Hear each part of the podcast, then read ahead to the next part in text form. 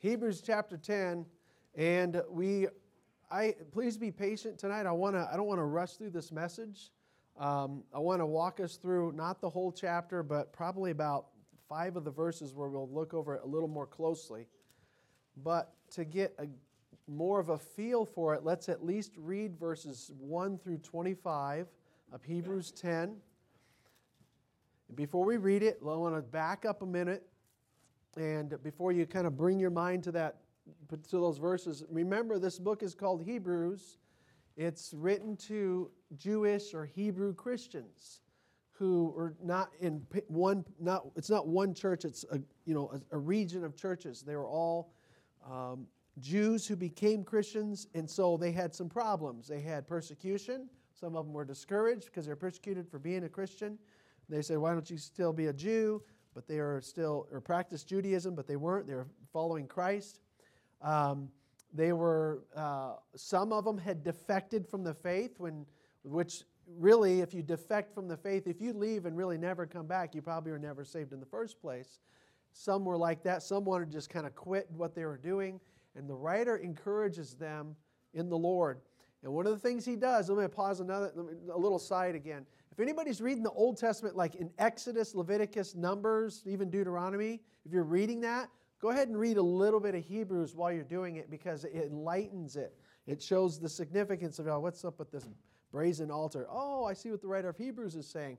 Oh, we're reading about the high priest. Oh, I see what the writer of Hebrews is saying about the high priest. It's a great commentary on that on those Old Testament, um, those particular books with the offerings and the priesthood. So, anyways, the book of Hebrews, he's talking about several things, how Christ is better. And let's just read this, verses 1 through 25, and we'll focus on when we're in the message is 23, 24, pardon me, 22, 23, 24, 25. All right, here we go. For the law, verse 1 For the law, having a shadow of good things to come, and not the very image of the things, can never, with those sacrifices which they offer year by year continually, make the comers thereunto perfect. For then would they not have ceased to be offered? Because that the worshippers, once purged, should have had no more conscience of sins. But in those sacrifices there is remembrance again made of sins every year. For it is not possible that the blood of bulls and of goats should take away sins. Wherefore, when he cometh into the world, referring to Jesus, he saith, Sacrifice and offering thou wouldest not, but a body hast thou prepared me. In burnt offerings and sacrifice, sacrifices for sins thou hast had no pleasure. Then said I, Lo, I come. In the volume of the book it is written of me, to do thy will, O God. Above when he said, Sacrifice and offering and burnt offerings and offering for sin thou wouldest not, neither hadst pleasure therein, which are offered by the law. Then said he, Lo, I come to do thy will, O God. He taketh away the first, that he may establish the second. By the which will we are sanctified through the offering of the body of Jesus Christ once for all. And every priest standeth daily ministering and offering, oftentimes the same sacrifices which can never take away sins. But this man, after he had offered one sacrifice for sins forever, sat down on the right hand of God, from henceforth expecting till his enemies be made his footstool. For by one offering hath he perfected forever them that are sanctified. Whereof the Holy Ghost also is a witness to us. After, after that he had said before, This is the covenant that I will make with them, and after those days, saith the Lord, I will put my laws into their hearts and in their minds will I write them. In their sins and iniquities will I remember no more. Now, where remission of these is, there is no more offering for sin. Having therefore, brethren, boldness to enter into the holiness by the blood of Jesus, and by a new and living way, which he hath consecrated for us through the veil, that is to say, his flesh, and having a high priest over the house of God, let us draw near with a true heart in full assurance of faith, having our hearts sprinkled from an evil conscience and our bodies washed with pure water. Let us hold fast the profession of our faith without wavering, for he is faithful that promised. And let us consider one another to provoke unto love and to good works, not forsaking the assembling of ourselves together, as the manner of some is, but exhorting one another, and so much the more as you see the day approaching. You know, there's some things that um, it is that some people like better. It's you know we had we had our services online, and um, we're glad to be able to do that. In fact, I'm going to say hope to say something about that here in a little bit in the message. But it's better to come together in person, isn't it? It's better, right? Um, uh, it's nice having maybe some. There's some things that are better. You know, it's nice having some fruit out of a can, but it's better to have fresh fruit, right? It's better to have some fresh fruit. Um, here, the book of Hebrews, the theme, the word better is mentioned 13 times. There's 13 chapters. It's not in every chapter, but it's mentioned 13 times. And because if you can see, again, the theme of the book is, because you might not understand it, it's basically this. There is angels. That's pretty neat that God made angels, but Jesus is better than angels. There are, and there's reasons for that. I'm not going to break down the whole book in detail. There's Moses in the law, and we needed Moses in the law, but Jesus is better than Moses in the law. There's the high priest. Whoa, that high priest, he, he had to be careful what he did. But Jesus is better than the high priest. And there's all these bloody sacrifices that God did prescribe to kind of cover sin. But Jesus, what he did, it's better than those sacrifices. And his blood is better than the blood of those animals. So the theme of the book of Hebrews is Jesus is better. Even the idea of the, the Old Testament saints that were seeking a country to, to, to be in, the land of Israel, we, get a, we have a better country in heavenly. We get to go to heaven itself. And so Jesus is better. What Jesus has for us is better. Now I want to look at a few, walk through a few verses. In fact, I want to back up from verse 22. Let's back up a little bit. I want to show you a little example here. Look what it says in verse 11 and 12. It says, Every high priest, every priest standeth daily ministering and offering oftentimes the same sacrifices which can never take away sins. But this man, it's comparing to Jesus, after he had offered one sacrifice for sins forever, sat down on the right hand of God. Verse 14, for by one offering hath he perfected forever them that are sanctified. There's an example of Jesus being better. The high priests, they do their thing constantly, constantly. Jesus did his thing one time, all done. It's done. His offering is better. Look at verses 16 uh, to 18. The new covenant. The new covenant, another way of saying new covenant is New Testament. You are in the New Testament, not because your Bible's open there, but because you've trusted Jesus as your Savior. You're in God's agreement plan. You're in a pact with God just by trusting Jesus. God's pact with you is if you trust my Son, I have you forever and ever. You're mine forever and ever and ever. The Old Testament was a different type of a pact, it was a different type of a covenant, and it was a little more, um, it, was, it was temporary. The Bible says here the new covenant accomplishes more of a thorough work in, in a man. Look what it says there, verse 16. This is the covenant. He's quoting an Old Testament verse in Jeremiah.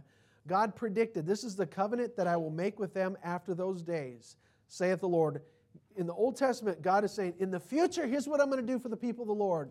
I'm going to put away with this old covenant. I got a new one. I'm going to put my law not into the into the into the uh, the stone. I'm going to put it into their hearts, and in their minds will I write it. The idea is that when in the new covenant, when we accept Jesus as our Savior, we're transformed. We have the Holy Spirit of God. A person in the Old Testament that accepted God's covenant and they believed on Him, if they believed on Him, they're saved. There wasn't really that type of transformation. You might have the Holy Spirit, you might not the law was outside of you. You had to write, you had to read it and hope that you would keep it. God says, when you're saved, I'm going to put it in you. And I'm going to transform you. The new covenant is better than the Old Testament. It does a more thorough work on a person. We should be glad we're believers in this day and age and not 3,000 years ago or 2,500 years ago. We have so much more going for us. Um, God says in verse 17, and verse yeah, verse 17, and their sins, referring to that new covenant, and iniquities will I remember no more. The Old Testament, the sins and iniquities are constantly remembered year by year. With us, they're not remembered anymore. God says, I don't have an issue with your sins anymore. That is my your, the guilt, your, uh, your, your standing of guilt. Notice verse 20, it talks about a high priest, 19 and 20. He says, having therefore, and he's talking to us as Christians, he's talking originally to those who were Jewish Christians who were familiar with these ceremonies, familiar with the high priest and bringing sacrifices. And he's saying, listen, you're, at, you're in a better deal right now. You don't in that anymore. You're in a better deal. And he refers to the high priest. Look what he says. And to the, uh, pardon me, the, the way to go to God. Look what he says in verse 19. Having therefore, brethren, boldness to enter into the holiest by the blood of Jesus, by a new and living way which he hath consecrated for us through the veil, that is to say, his flesh. We'll pause right there. In the Old Testament, if you wanted to really draw near to God, um, you could be a priest, you get close, you're in the temple, you're kind of around the things of God. But if you were a high priest, once a year you could go, there's the court in the temple, there's the holy place, and then there's a smaller area called the Holy of Holies. And once a year you can go in there, and God's, it's not like God's all contained in there, but He manifests His presence in there. And He could, a person can go into that holiest of all places, not without blood, not without doing everything perfect. He had to be very careful. This guy, this high priest, when he would go into the holy, he went through this thick veil. When he went into there, past that veil, or when Solomon built it, he made these moving, um, uh, the, the, uh, the doors moved open like that. Boy, he had to be, he didn't just come in, hey, God, it's good to see you again this year. No, it wasn't like that. You know, there was a certain blood of a certain animal, of a certain looking animal he had to bring in with him and sprinkle it and he had to be dressed a certain way, and he did a certain thing, and he confessed the sins of Israel, and he sprinkled the blood over the mercy seat. And boy, he couldn't miss any details. If he missed a detail, he died. God would kill him. And it was, it was showing the perfections of God, the, the, how God's perfections have, or there's high demands there. And it was a good thing in the sense it shows how perfect God is, and it shows how nobody really can please God in and of ourselves except through faith in Jesus Christ. Christ satisfied all the demands of God for us.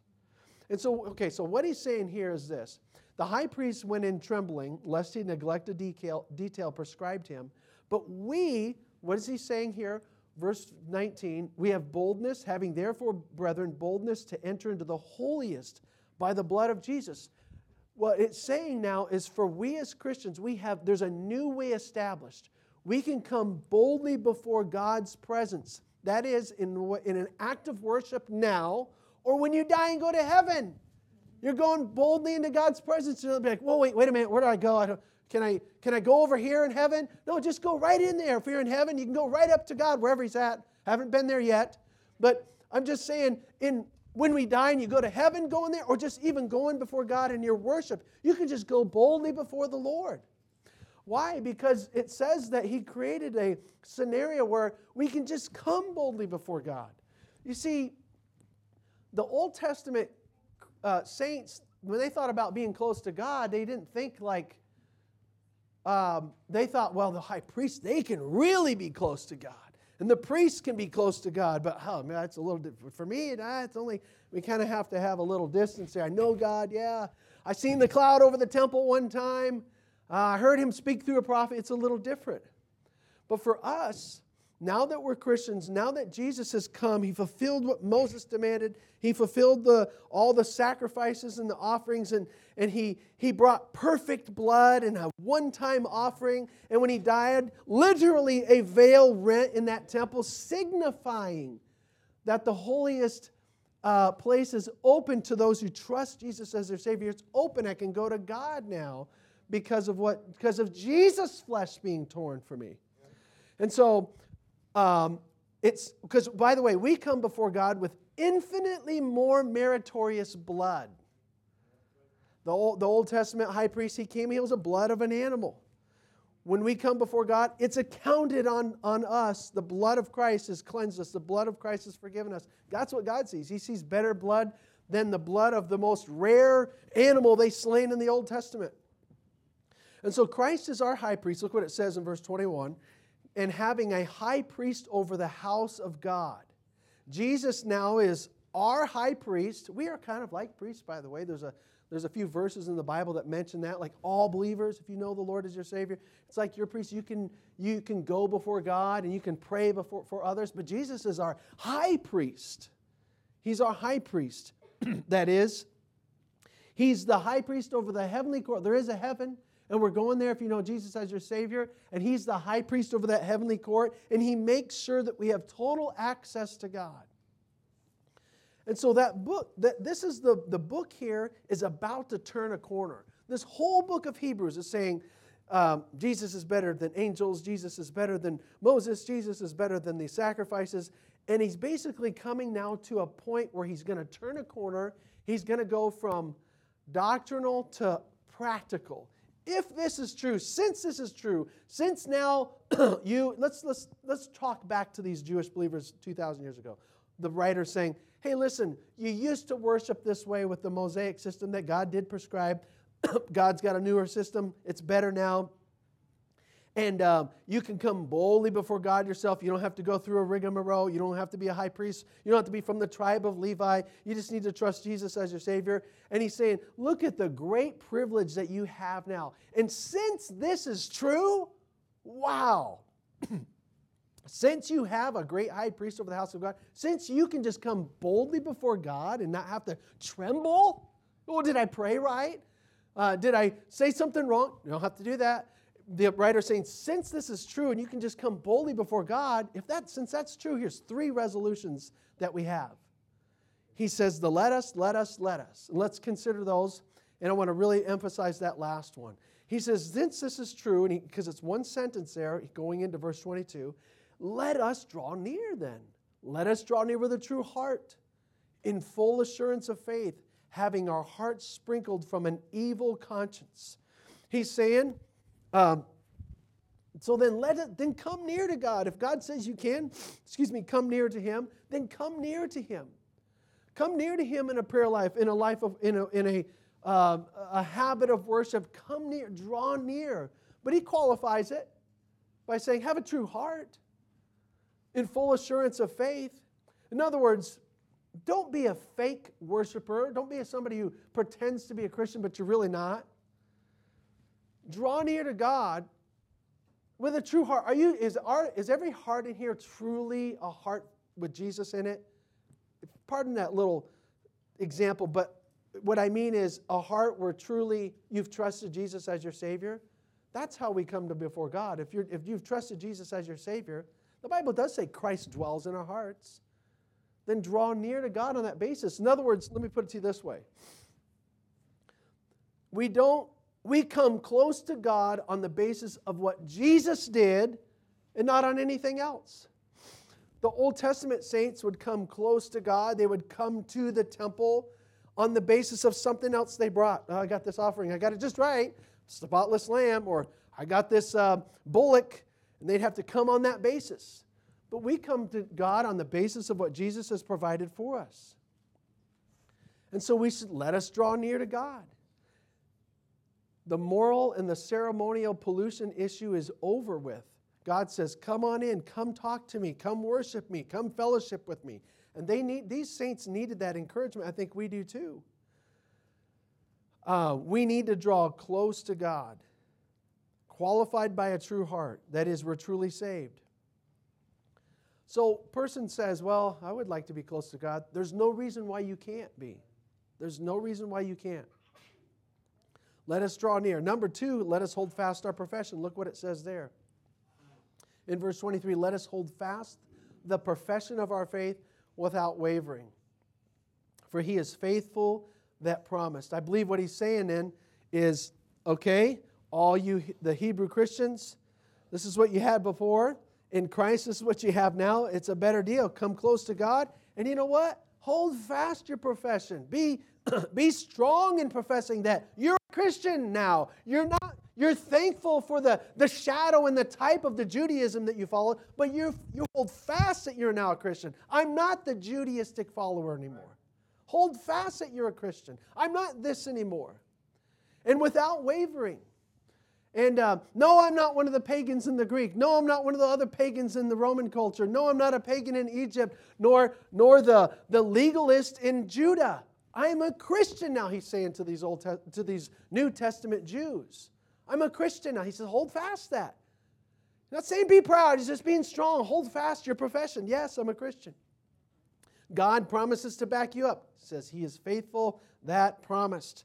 We should profess that you we should If you've been saved, you should hold fast that profession through baptism. If you haven't been scripturally water baptized, profess it through the waters of baptism. Um, we should hold fast our, our profession in saying what we are. I'm a Christian. In our witness, in other ways of it, you know, in our, some of us like to say things through our media uh, platforms. That's great, fine. Hold fast the professions, what he's saying. And then this last one, he says, and let us consider one another. Since this is what we have, since we are so privileged as Christians now, let us draw near, let us hold fast. And then number, number three, let us consider one another. Don't just think about yourself. Let us consider one another to provoke unto love and to good works. It's that whole thought there. Versus just consider yourself. It's easy to consider, it's easy to just live the me life, isn't it? It's easy to just kind of think about my own things. Like, like it says in Philippians, look not every man on his own things, but every man also on the things of others. It's really easy to only think about my issues, my schedule, uh, my interests, my appetites. It's really easy to be that way.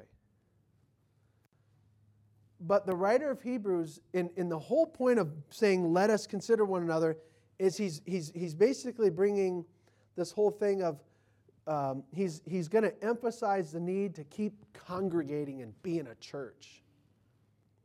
Don't just think about your own life, consider one another. What? To do what? Look what it says to provoke unto love and to good works. Whenever I think of provoke, I usually think of the negative type of provoking. I think of, you know, somebody poking a stick at a dog. you know, the dog poking, you know, growling back. or, or a big brother picking on a little brother. You know? Or on a little sister or whatever. That's not right. Don't provoke. Provoke means to try to bring out something in somebody. Bring out something. Oh, you mean I got to go work on somebody else and try to bring something out of them? We're commanded to.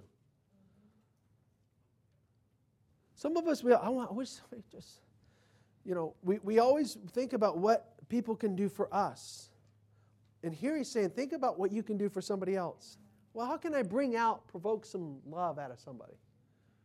That's a great thing. It's kind of, like, I keep thinking of, you know, how can I grow something out of the ground? You know, work the ground. I want to grow this. I want to grow that. It's, it's like he's saying that. What can you bring out of? Let's bring some love out of somebody. Provoke somebody to love, and good works.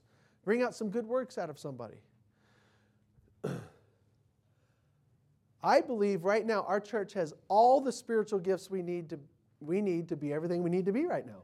If we would just do what we're supposed to do, love people, get involved. If you don't know what you're supposed to do, you know, think of something, pray for something. We have all the we have all the good work potential in us to be everything we need to be right now as a church.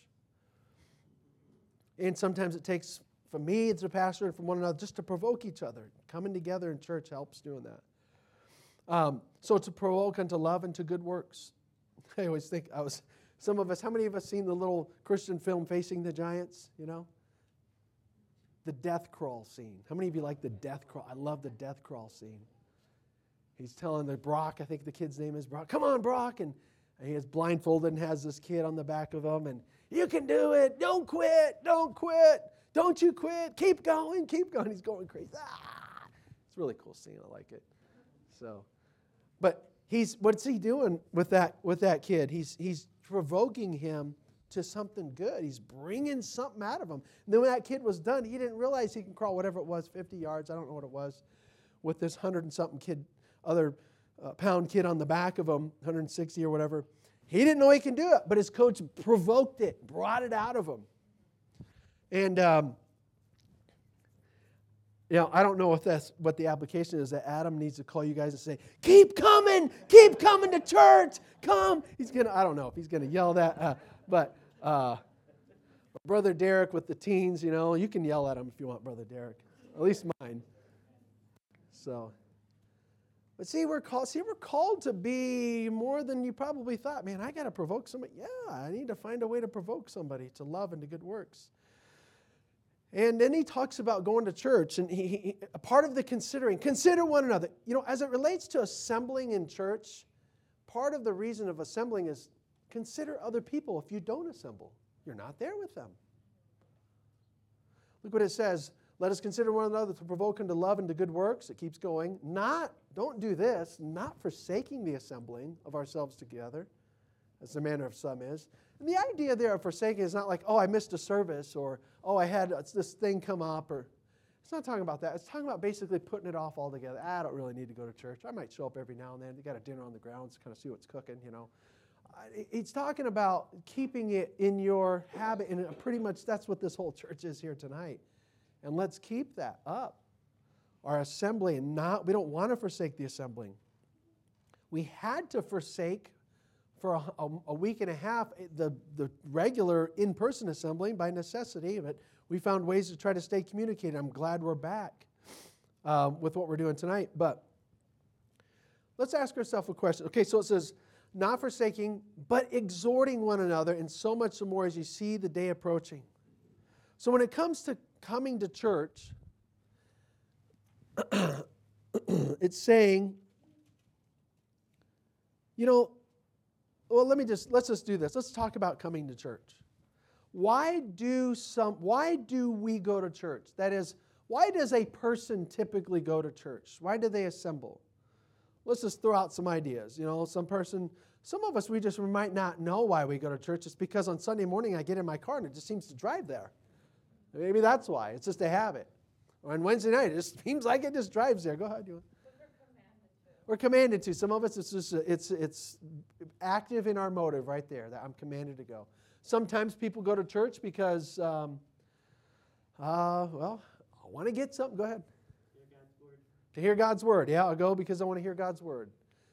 Why else might people go to church? Good or bad? Josh. They want to be with a lot of people they know. That's right. Yeah. Most of these are good. Yeah. Some people might go to church just because uh, I got nothing else to do, so I guess I'll do it.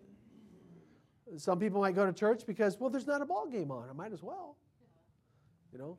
Um, some people might go to church because I want to get something. Some people might go to church because well, now I feel like it.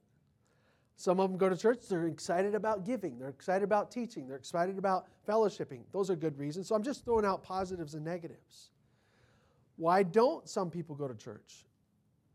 Some people don't go to, don't go to church because they, I don't get anything out of it.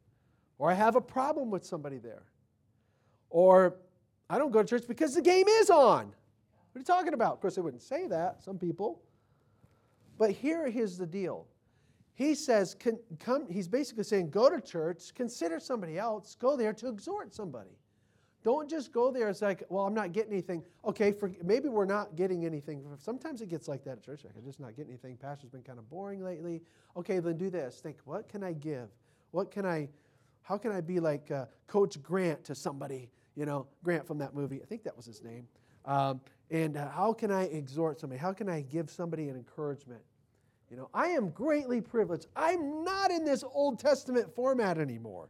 I got this open way I can come to God. I can be close to God. I don't have to worry about trembling going before Him. And He's got a whole bunch of His other family and people that are close to Him, and we're supposed to congregate together. So I got the worst problems behind me of having an evil conscience and having my sins over my head. So all that stuff's behind me. I get to go to church. I get to go before God. I get it. I'm told to consider one another. And you know what? What should I do then when I go to church? I, I should try to exhort somebody, be an encouragement to somebody. And most of the time, that's what that's probably one of the strengths of this church. But sometimes I want to keep um, encouraging our strengths. How can I exhort somebody? Um, you can exhort, exhort somebody just by your attendance, ex- exhorts.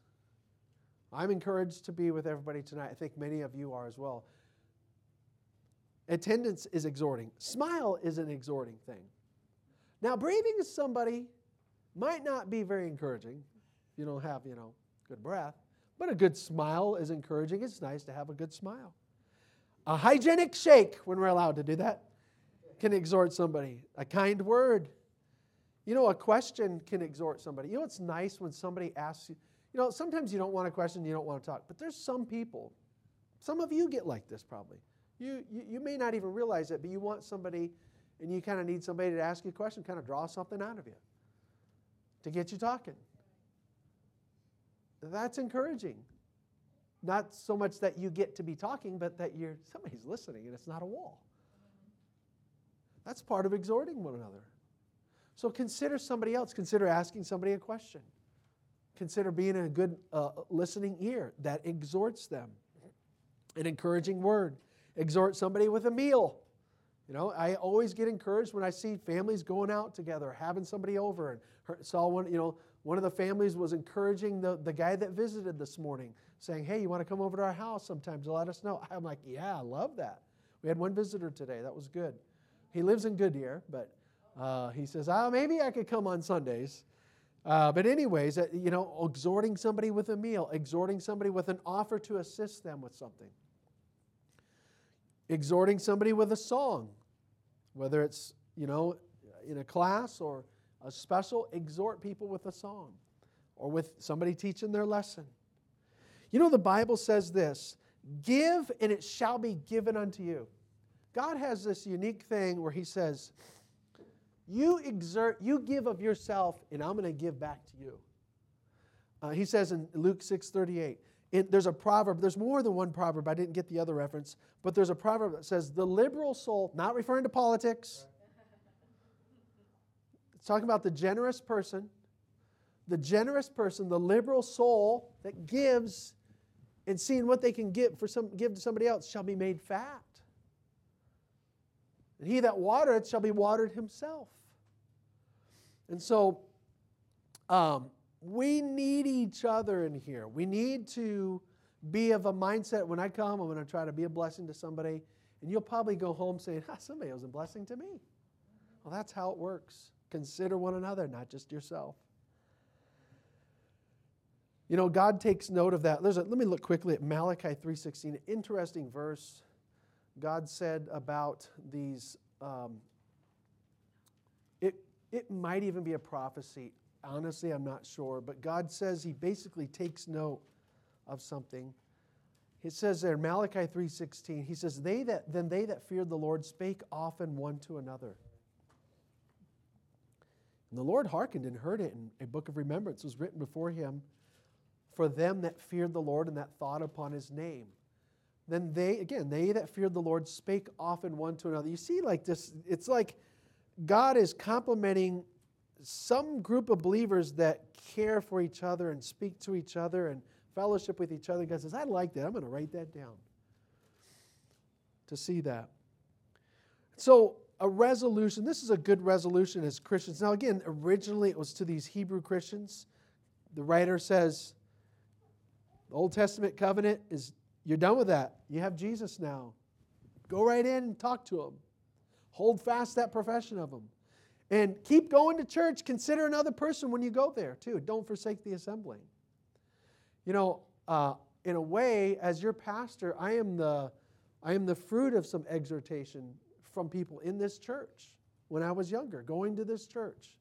There was a man named Gary that encouraged me when I would come to this church. There was a man named uh, Wes, Adam's dad, who exhorted me when I would come to this church. There was a man named Roland who would tell corny jokes and slap his knee. That was uh, that encouraged me when I would come to this church. And sometimes he'd laugh so hard I'd be afraid that his dentures might fall out. You know, and um, and there was a guy named David, my brother-in-law now, who exhorted me, and the pastor named James and his wife named Linda that exhorted me and were a blessing to me when I came to this church. And it made a difference and helped me press on as a as a Christian. And, um, and keep, you know, and be encouraged about my profession in Christ. And so think about these resolutions. I, I, think these are a good focus as we come back together. I want to I wanna, I wanna be glad that I can just draw near to God. I want to be glad that I can hold fast, and I should hold fast my profession. And I want to be a considerate Christian, not just think about my own things, my own issues, but think about others. I, I meant to share this just a little bit ago, but when, even when we did the, um, Mrs. Vasco, the Vascos were such a blessing. Of course, they're trying to attend, they're like way out in Peoria. They're at least an hour away. But um, when we were doing this is a few weeks ago, By the way, Michael was helping a lot with, I mean, he was doing probably, I'm going to guess, eight hours a week helping on producing this, editing it, and putting up these videos. Will was here every time leading singing. Sarah was here every time uh, playing some hymns. And we have a little special music occasionally when we could with the, the Carnes and, and the Farbox produced, they had their own little home studio there, producing their um, instrumentals. And, and Drew popped in on the video a couple times like that. That was really funny. Uh, but um, so when we did when we started doing these videos, again, this is the best we could do for what we, the situation we're in. Produce these videos, try to make it feel like you're there. Um, putting the words on the screen, that was helpful. Mrs. Vasco would, would write and text me back, say, Thank you, Pastor, uh, for the message. You know, they were, they were staying up on the messages and stuff. And uh, then they, this was, a, this was the end of April, Sunday, April 26th. This was one of their things they said. Thank you so much for the message this morning. Enjoyed capital A L L. Enjoyed all the music. I couldn't sing along. I was too busy crying with gratitude. Mark and I were blessed. You know, I mean, and then I would get a few from Brother Mark too, saying he's very thankful for the, you know, the service. And that's just that's just by video. You know, they were blessed. We want to keep that. How much more were people in person to keep that um, that blessedness in our gatherings, whether it's music, it's instrumentalist, or somebody who greets, or somebody who chats in the parking lot, or the pastor's message, or the teacher's message, or a nursery worker that's friendly. Keep that exhorting mentality and not just a me mentality. Let's keep that up. And that'll make that'll keep church sweet and keep us all we ought to be as as Jesus as Jesus people.